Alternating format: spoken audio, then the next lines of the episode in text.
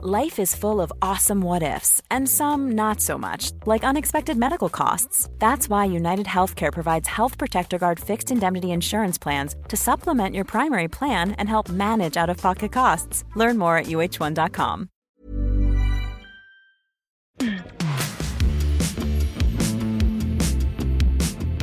This is The Last Laugh. I'm Matt Wilstein from The Daily Beast, and I have to admit something about this week's guest. Joe Pera is a comedian that I have wanted to have on this show for quite a while, but I was always a bit wary about getting to know him because I didn't know what I was going to get.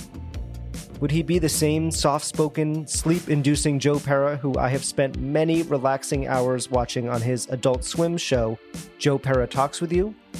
Or would I catch glimpses of him revealing some real Joe Pera who is somehow different from the character he may or may not have been playing on TV and the stand up stage for the better part of a decade? You will have to listen to our interview and make up your own mind. But I can say with certainty that Joe is one of the most thoughtful and sincere comedians we've ever had on this podcast. And I think that especially if you were a fan of his work, including a new stand up special called Slow and Steady that is unlike anything else out there. You are really going to enjoy listening to him talk about how he developed into such a unique voice in the comedy world.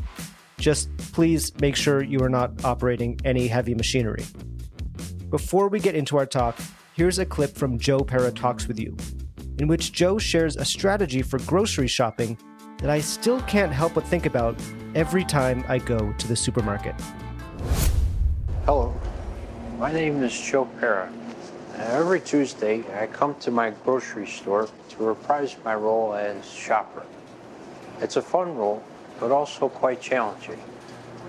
According to the Food Marketing Institute, from 1975 to 2008, the number of products in the average supermarket swelled from 9,000 to over 46,000. I don't know about you, but that's more than I need.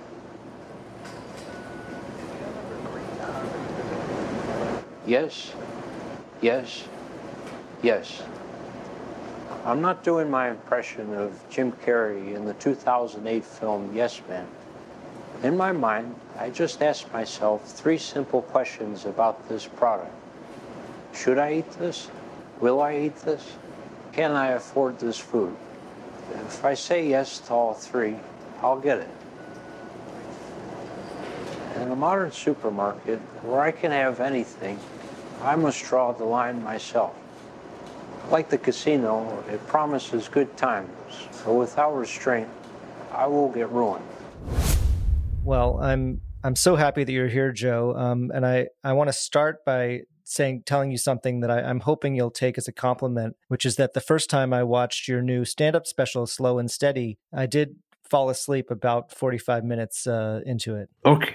Oh, thank you. Well, that's good because I think the sleep section had started at that point. Yes, that's it was it was well into the sleep section um, where for anyone who hasn't seen it yet, you are uh, you're you have music going and you're well, I could let you describe it, but you're sort of um, you're you're encouraging sleep at that point in the special.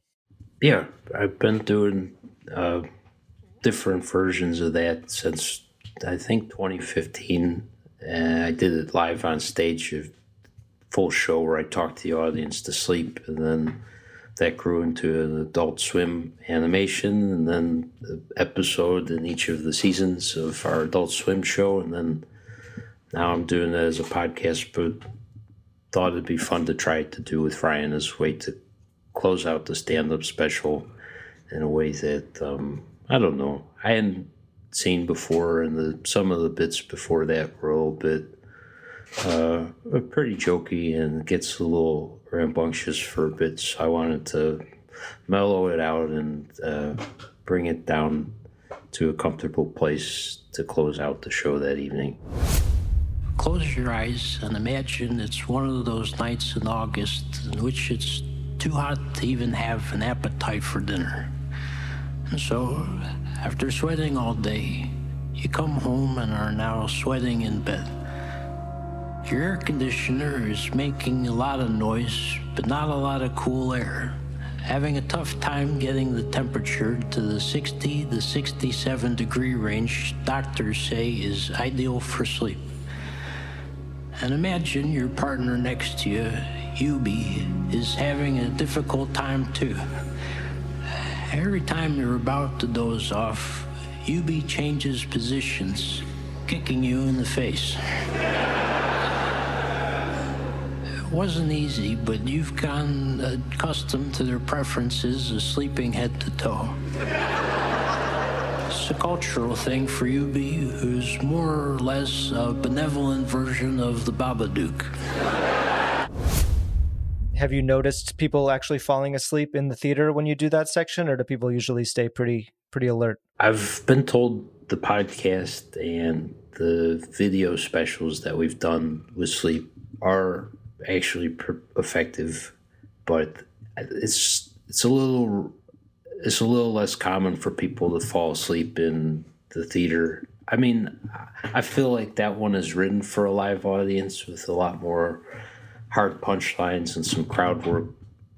So it's uh it's meant for a live experience, but people have fallen asleep during shows. Sometimes when I'm not doing sleep material, but uh, yeah, it was. I think most of the audience was still awake, but I suppose the hope is they go home and fall asleep a little bit more comfortably once they get there. Are you someone who falls asleep uh, easily? Is it, you've helped so many other people at this point sleep? Do you do you feel like you're a, a, a good sleeper, or do you have trouble ever? Is there anything you do to help yourself go to sleep? I go through periods where I'll wake up at 3 a.m. in the middle of the night, but in terms of falling asleep, I usually don't have too much trouble, and I've I, part of it I'm pretty prone to falling asleep at at shows in public in class. Uh, I uh, yeah yeah it's just I think it runs in my family. We're just uh, uh we have trouble staying awake certain times. Well, let's talk about your special "Slow and Steady," um, which I, I just really enjoyed, and I had never you know, I had never seen you. I'd seen so much of you, your show on Adult Swim and all that, but I had never seen you do stand up really before this. And I know it was sort of a long road to get to this first big hour long special on YouTube. So, what was that process like for you of of really putting together um, an hour, even if it's not an entirely traditional uh, stand up comedy hour? Uh, I mean, mo- yeah, I mean, most of it is pretty standard jokes. Uh, it's a collection of stuff that I've been working on. I've been doing stand up for uh, well over a decade uh, since I was 18 years old. And yeah, and I've done like late night sets and stuff. They took some, one of my first one down because it uses, I sing a copyrighted song. But uh, yeah. Which one was that on, on uh, Conan or somewhere else? Seth Meyers from, I think, twenty fourteen or 15, I sang a portion of Jessie's Girl, and I guess Rick Springfield got pissed about it. He didn't like that? Yeah, but like a lot of the stand up that I've developed for a period of time while making my Adult Swim show would go into the show. Like the, I had a bit about the four stages of watching fireworks. That was directly from the stage and turned into a large portion of an episode and so for a while, it was kind of doing stand up, and uh, that would turn into show material pretty directly. So it was hard to amass a full hour.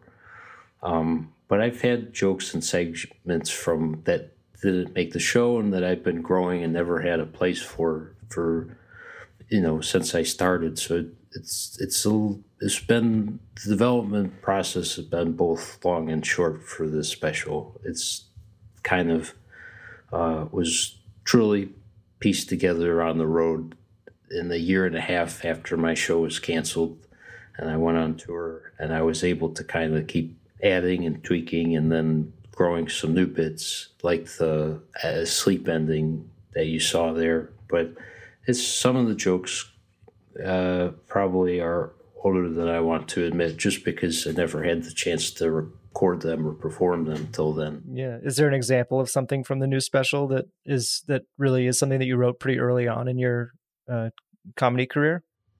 I would say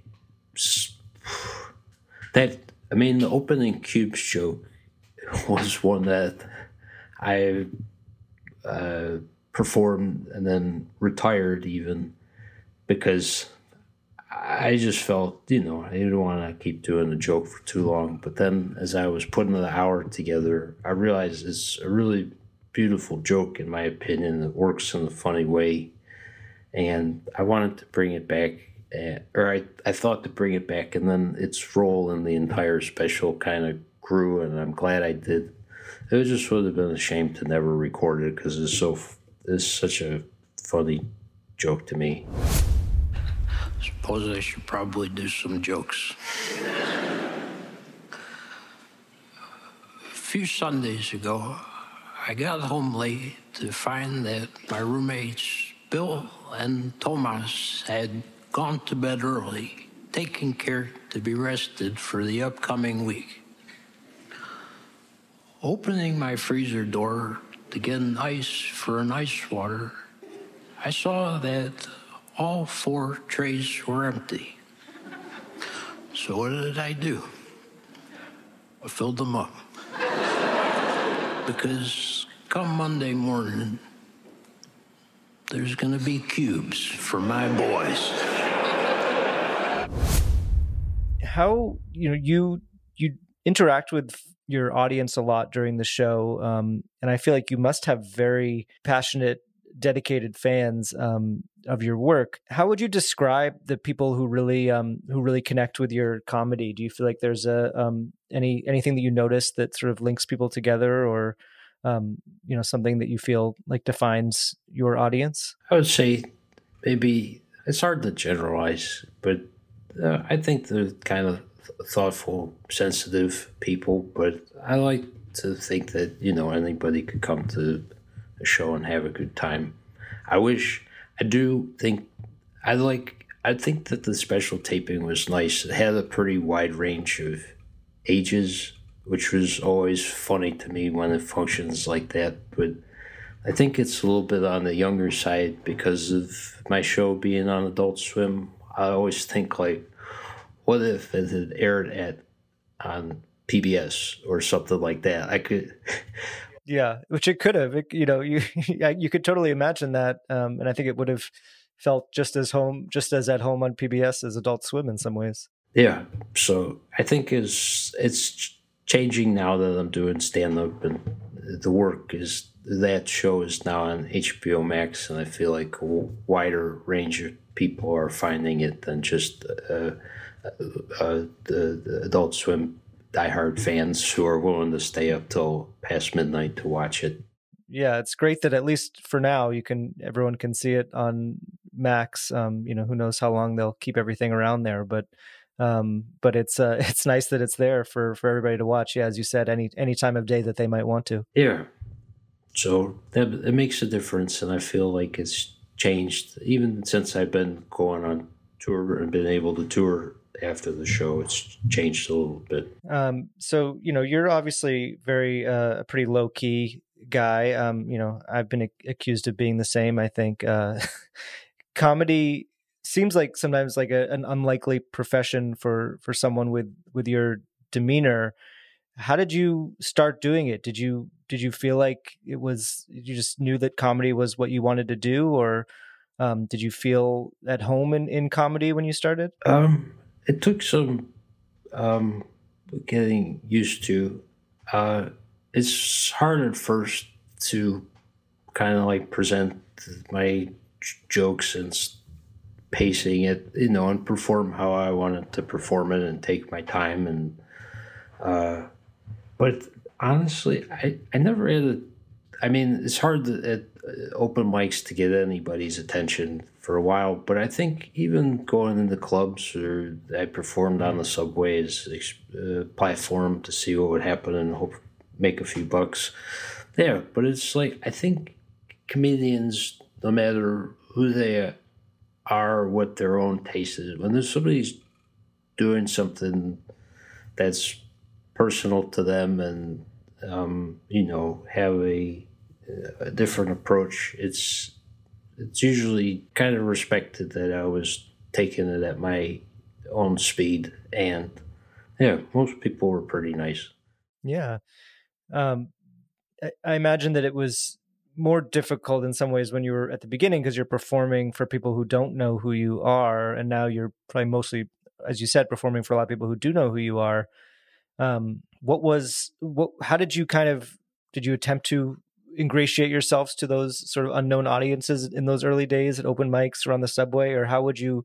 how would you try to connect with with people or sort of you know tell them who you are and and what to expect i always like i was taking it at my own pace and i think i understood like i always wanted to make the audience laugh and not you know alien, alienate anybody but like i was gonna do it how i felt like i wanted to do the jokes and the and the stuff I wanted to talk about. I wanted to talk about gardening at open mic, and you know, sometimes you're performing to try and make the few people who like it laugh a lot rather than everybody laugh a little bit.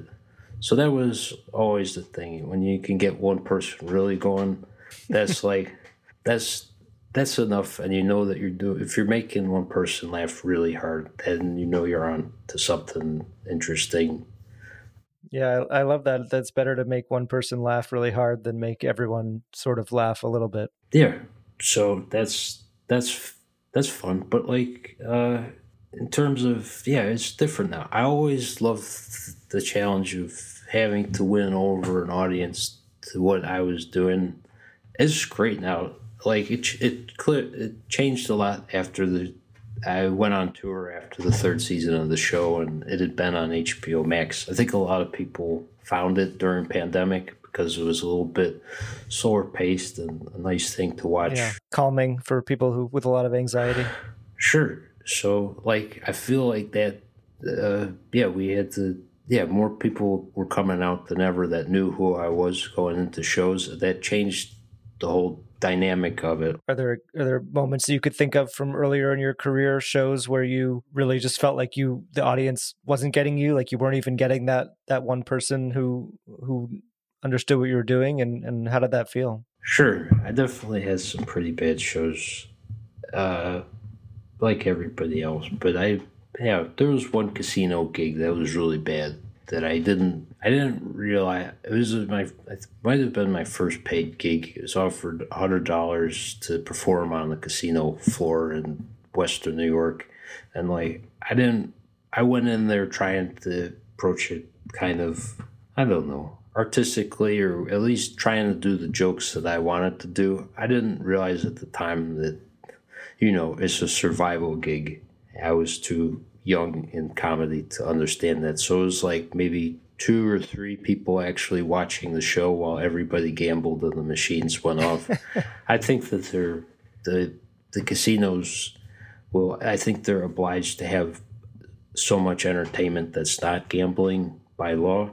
So we were we were just there to fill that gap, and I would, I took it hard because it was it was. Uh, I feel like there's ways to have fun and most performing situations, but that one felt a little unwinnable without just doing crowd work or it was a yeah it was a survival fill in time gig get the hundred bucks get out of there but i took it uh yeah i took it hard at the time. I don't yeah but i don't i don't think it was it was it stung but it wasn't scarring. Yeah you you kept going yeah, not to the point I was going to change my approach or anything. Were there comedians that you really looked up to or even tried to emulate early on? Um, people who you, you sort of saw a kindred uh, spirit with? Sure. I always, I mean, I love, I always cite Zach Galifianakis's Comedy Central oh, Presents yeah. as being pretty important with the, the acapella choir of his ex girlfriends at the end was any dan it's just kind of there's certain mo- moments of people you see when you realize that stand up is broader than just saying jokes into a microphone one after another and that really as long as you're being funny up there you could do almost anything.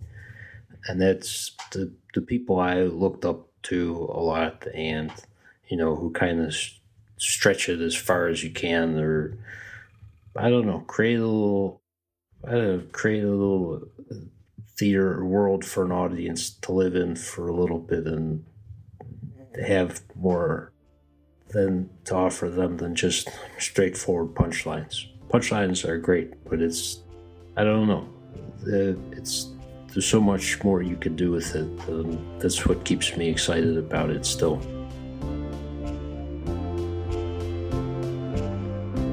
Coming up, Joe responds to the fans who think he might be playing a character on stage. And later, how exactly did he get the rights to play The Who's Baba O'Riley so many times on Joe Pera Talks with You? Life is full of awesome what ifs, and some not so much, like unexpected medical costs. That's why United Healthcare provides Health Protector Guard fixed indemnity insurance plans to supplement your primary plan and help manage out of pocket costs. Learn more at uh1.com. Hey, Dave. Yeah, Randy. Since we founded Bombas, we've always said our socks, underwear, and t shirts are super soft. Any new ideas? Maybe sublimely soft. Or disgustingly cozy. Wait, what? I got it. Bombas Absurdly comfortable essentials for yourself and for those facing homelessness. Because one purchased equals one donated. Wow, did we just write an ad? Yes. Bombas. Big comfort for everyone. Go to bombas.com slash ACAST and use code ACAST for 20% off your first purchase.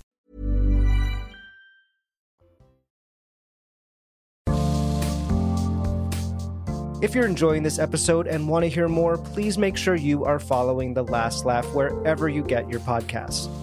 By subscribing to The Last Laugh, you can listen to our previous episodes with stand up comedians like Maria Bamford, Patton Oswalt, Aparna Nancherla, and more, along with everything else from our free archive. And you'll be the first to hear new episodes when they drop every Wednesday. And while you're at it, please leave a rating and review on Apple and Spotify to let us know how much you love the show and who you want to hear next. Now, back to Joe Pera. I'm sure you're you're sort of aware that there are people out there, uh, whether it's on Reddit or you know other platforms, TikTok, who really seem to believe that you're playing a character, um, and that you know this is not really who you are. There's apparently I'm not on TikTok myself, but I'm told there are um, people who try to catch you breaking character. Uh, what do you what do you say to those people, or how do you how do you think about that phenomenon that that people sort of ascribe to you that um, who really believe that this this could not be who you really are?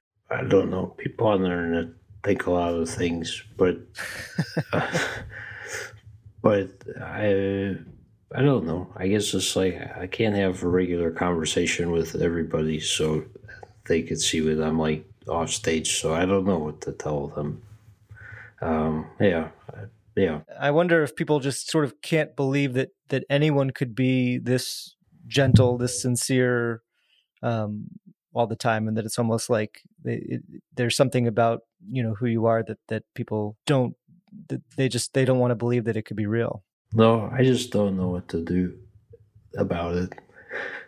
That's why i try not to worry about it. Yeah you can't change anyone's mind who's uh, doesn't want to be changed i guess. No no. Yeah, I mean, I wonder if any of it also has to do with Joe Pera Talks with You, your series, which does kind of blend reality and comedy in some ways. Like it, it's clearly not a documentary, but it feels like it could be one. And as you said, like it feels like it could be something on PBS um, that you know would show more like documentary type stuff.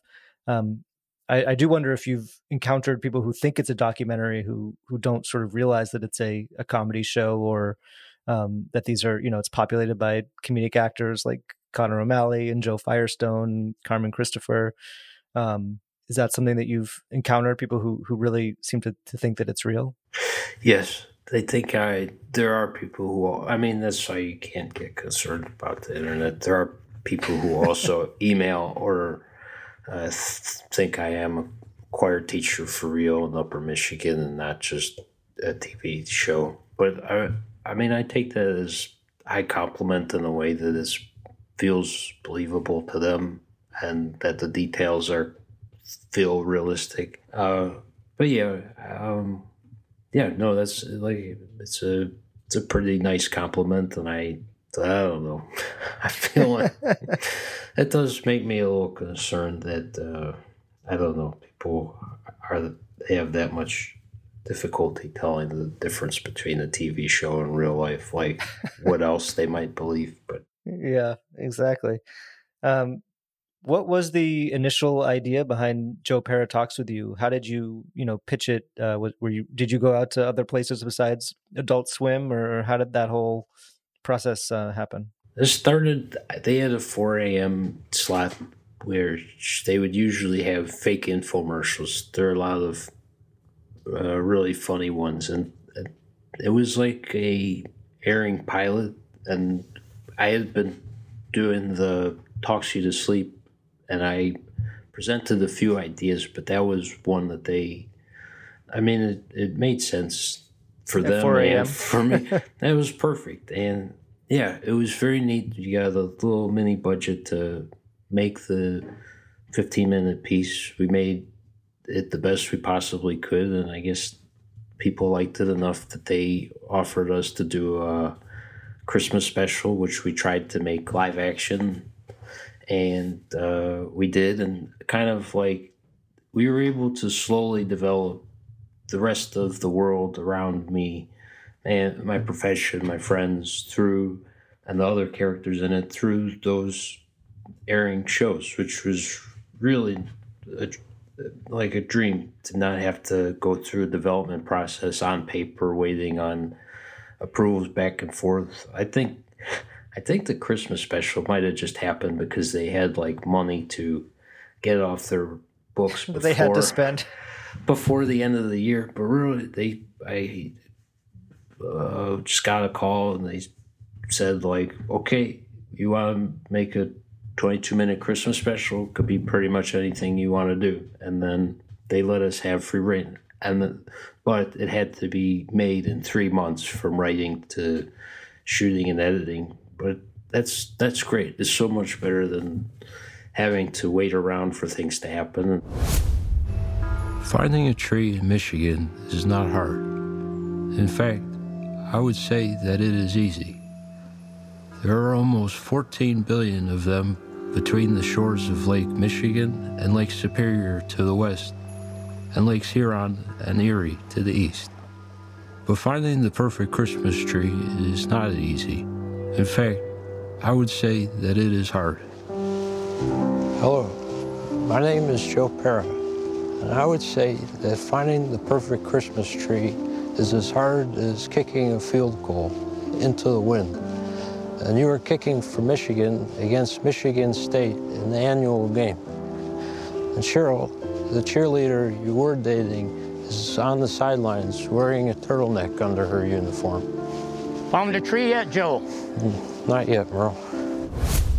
We just, yeah, based on that, we were able to get the first season and we built out the world further. But it was, I wish it had happened like that more places where people were able to show what they wanted to make. Because I don't think it, it cost a bit, but I don't think it cost a ton yeah. to, because comedically, you can't it's hard to convey a tone that is new or different if you're not able to make it. Yeah, I don't know if it would have been made in another place because of that. You know, you got to do so much over the course of those three seasons. Is there an episode uh, or a moment or something that really stands out to you as exemplifying, you know, exactly what you were trying to achieve with the show, the tone, the look, the the vibe, all of it? I mean, I like we tried to make every season a little bit different and not try and repeat, especially because like I don't that the breakfast episode a lot was made by mistake and the pumpkin episode in the first season uh, I really liked. Same with the Baba O'Riley, but it we didn't yeah. entirely know we were doing. We just had an idea and did our best to follow through on it. And I think the energy and that we had. Yeah, that one obviously connected in a big way. Yeah, so I don't know if we would have been able to make something like that again, even if we tried, just because we knew more than we did when we approached that idea and like not knowing the limitations of television and a budget i think helped us take risks in the way that we um i wouldn't say it made, it made us take different risks than we did in later seasons. I got more interested in trying to connect full, uh, more storylines, and also as this show went on, and I became more interested in fleshing out other characters and having them have bigger storylines. Like, I guess, yeah, we introduced uh, a bunch of friends for Sarah, the character, Jo Mhm. Firestone's character, Sarah. They had that. She's so amazing on the show. Stop, don't eat that. It's an onion. You're an onion. Oh, why do you have an onion in the fruit bowl? It's a long story. I was at Mm, the. Not tonight. I've heard enough tonight. Why does everyone have to share so much? As soon as this water boils, I'm going to share these pierogies with you. Thank you, thank you. Is that what I meant? I. It was like everyone was like it was like a tell-all, you know, like too open, you know. No, but I want to. Is there? A, I don't know how involved you were in it, but is there a story behind actually getting the rights to the Who's Baba O'Riley to use in the show? Because that was kind of surprising. Because you know, I don't think you'd had any other music uh, music cues like that. No, we that was a whole process. We did again with the not knowing how things work, helping us. We Yeah, wrote it first and then realized it might be a problem. yeah, they said that they they asked us at the beginning, like, are there any other songs that work as well? and we said, uh, I don't. We came up with a few alternatives, but it wouldn't have. It, I don't think it would have worked. Yeah, you didn't try for Jessie's Girl. No, not the same energy. As a, but uh, so we we we made somehow they had to go all the way up to like uh, Townshend's like assistant or someone close to him had to okay the use, which was a miracle. But the producer, we didn't realize every time you use a song in a TV show, you have to pay for each use. Like even if we chopped up one the song one time and every time it starts and stops counts as an entirely new use. So I think they paid for like seven or eight, which is a lot. yeah, that But was probably then- that was probably your most expensive episode. Yes. So we ended up using it 12 to 15 times in the edit that we turned in. And then the producer kind of panicked and the person at Adult Swim panicked. But luckily, uh, Mike Lazzo, who was head of Adult Swim, got to see the rough cut of it before uh, it, we had to re-edit it. And he said, we'll, f- we'll, we'll pay for the extra uses because it's, it works so well. So that was uh, that was a relief. But like now, once we learned that, we were smart, or I don't know, we would have edited it differently and more cautiously, and within the boundaries of the within the boundaries of the budget, like uh, experienced smart people do. But because we didn't know better, we we we just went for it and And maybe it makes it better. I, I think so. Yeah, it was a large part of I think the first season turning out so well was that just kind of excitement, and we always had the feeling that we may not get another season, so we put everything we had into the first, and same with the second. You know, who knows if it is so tricky, and I feel even more fortunate now watching other people go through development process. How fortunate we were to even get something on air, let alone three seasons. So we just went all out every single opportunity we got and tried to fit everything we had into the season. And yeah, just never know. You you know mentioned that it got the show got canceled. You know shortly before you you went on tour. Uh, was that a you know a surprising decision? Were you disappointed? Um, you know how did you how did you feel when you found out that you wouldn't get to make any more of it? I kind of, I think I had done like one bit of tour before, uh, just uh, uh, uh, before it was canceled, just like a small leg and maybe just to, to kind of like, I didn't know, yeah, to fill time. And I don't know. I, I thought after three seasons we would be okay, especially since so many new people seem to find it on HBO Max. But there's a, a big corporate uh, buyout, and fortunately, uh, you know, a lot of the people we were working with uh, were fired there too, which really uh, was a bummer because there were a lot of good people we got to work with, but I think the higher ups at the there was like there were two buyouts since we started the show. So it was just a lot of layers and they canceled a lot of stuff. It felt less personal after. Yeah, I guess um, that's we were- nice at least. Yeah, so it was it was a bummer. I think everybody was a little tired, and at the end of the third season, which we filmed during COVID, so it was it was nice in a way to just be able to, you know, once it was canceled, then we just added more tour dates. I was able to travel around in a way that I wasn't able to and perform for live audiences, and especially, yeah, I don't we went did a small tour after the first season, but the show had grown and it was like really neat to be see how many people had uh, found and appreciated the show.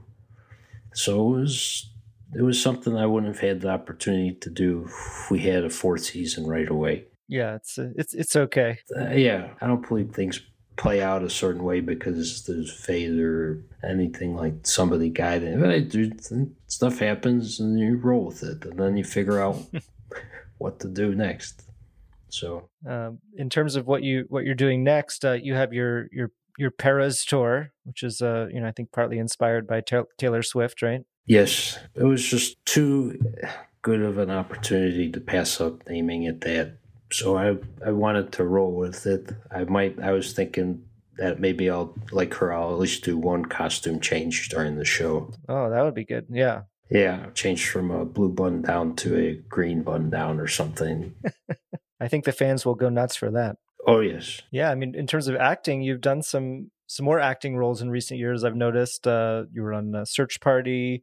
You're a voice in Pixar's Elemental, right? Um, is that something that you have that you want to pursue in a bigger way, acting? a little bit. I mean, I, I don't. I like writing and making my own stuff, but if Pixar asks me if I want to play a talking mound of dirt, I'll say okay. Were you offended at all by that, or did you feel like it was a, a good role for you? No, it was great. It was like that's exactly who I should be playing. Hey, Fern. How you doing? Living the dream. You know those citations I just gave you from Firetown? I was about to send them to Mrs. Cumulus, then get sprayed for fungus rot. Wait.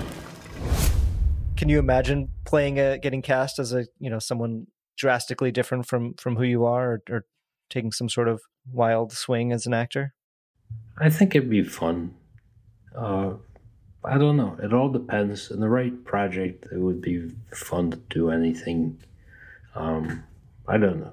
Yeah, I also I thought like for the search party, I have a cameo as a doctor, and I thought I was really trying to act differently than myself. But it's I watched it, and it's like this is the same old me. So I don't.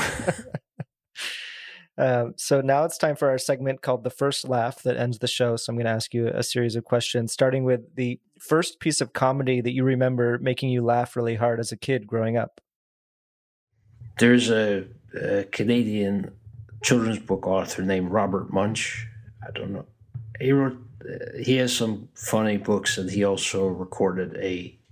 He had uh, he recorded some of his stories on a cassette tape. I remember listening to them and having a good hearty laugh as a five year old.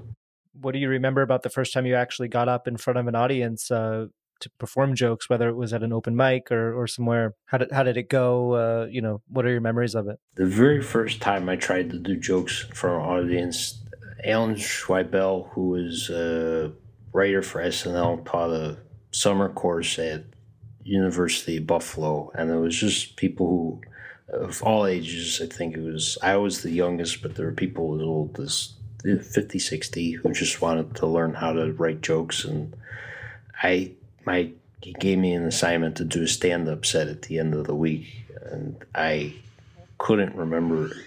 I got up there and I couldn't remember anything, and uh, yeah, it went very badly. But it made me realize, you know, that's learned my first lesson that like you gotta really have your stuff memorized before you go up there. Yeah, I've talked to so many comedians who say that their first time went really well, and then you know the next twenty times went terribly. But um, but it sounds like uh, you you had to you had to go up a few more times before you had that experience of it going well. I tried to make him laugh. Yeah, I think I got a couple chuckles out of him, even though it went awful. It might have been just him being nice. Being nice, yeah. He seems like a nice guy.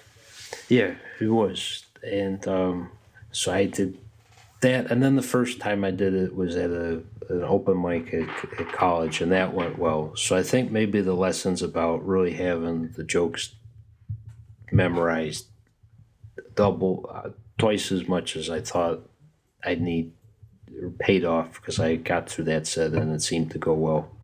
Do you remember the first joke that you wrote that really worked on stage that you really felt like you you connected with people and you you got a good laugh?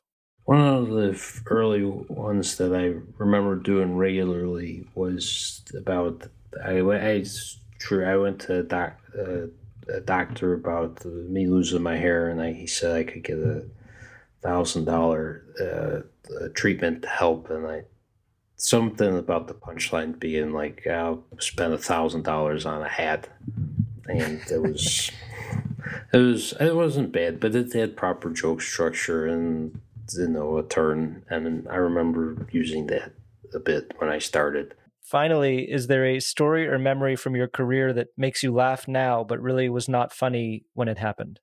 I mean there's a lot sorry it's right before lunch I need this uh, my mind isn't working that great. Mm.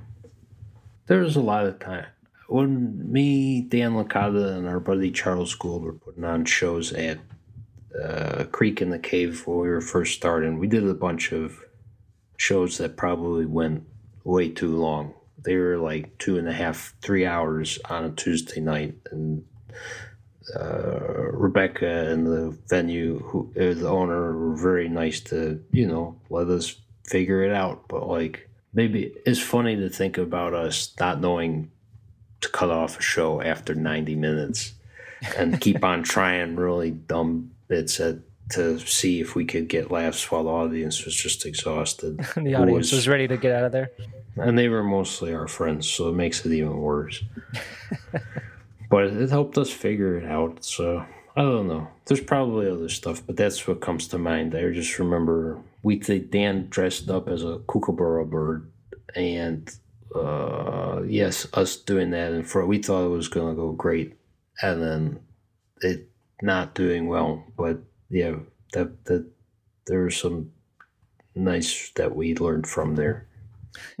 well, Joe, thank you so much for for talking with me. I, I have gotten so much pleasure out of your work and your comedy, um, and it was it was great to to get to talk to you. And I think all those people who think uh, you couldn't possibly be this sincere, I, I now know they are they are certainly wrong. well, thanks. It was very nice talking with you too. Ryan, you gotta hear this song.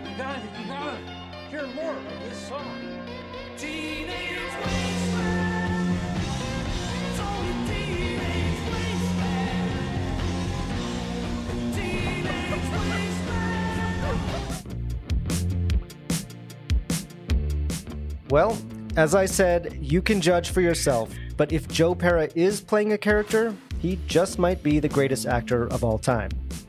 You can watch his stand up special, Slow and Steady, for free on YouTube, and get tickets for the Peras Tour, which kicks off in Madison, Wisconsin on January 25th at joepera.com. And for now, at least, Joe Pera Talks with You is available to stream on Max. If you want to support The Last Laugh, please help us out by leaving a rating and review on Apple and Spotify. We want as many people to hear this show as possible, and you can help by spreading the word and sharing it with your friends. You can find me on threads at Matt Wilstein and at thedailybeast.com.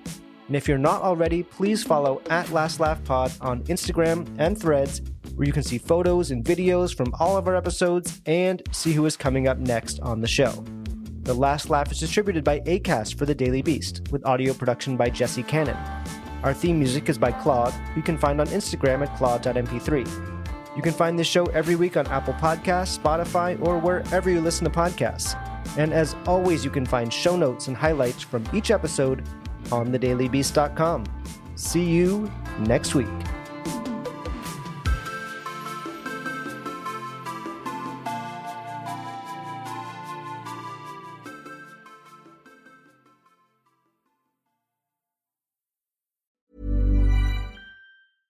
Hello, this is Danny Pellegrino, host of the Everything Iconic podcast, and I'm here to tell you all about Splash Refresher because hydration is mandatory, but boring is not. Now, I love my water, but if I don't spice it up, I'm not going to finish what I took out of the fridge. That's why I love my Splash Refresher, which is flavorful, delicious, bright, hydrating, and zero calories. The wild berry flavor is my fave. No, wait, is the pineapple mango flavor my fave? You know what? All five craveable Splash Refresher flavors are my fave because they're so delicious. So get hydrated and enjoy it with Splash Refresher.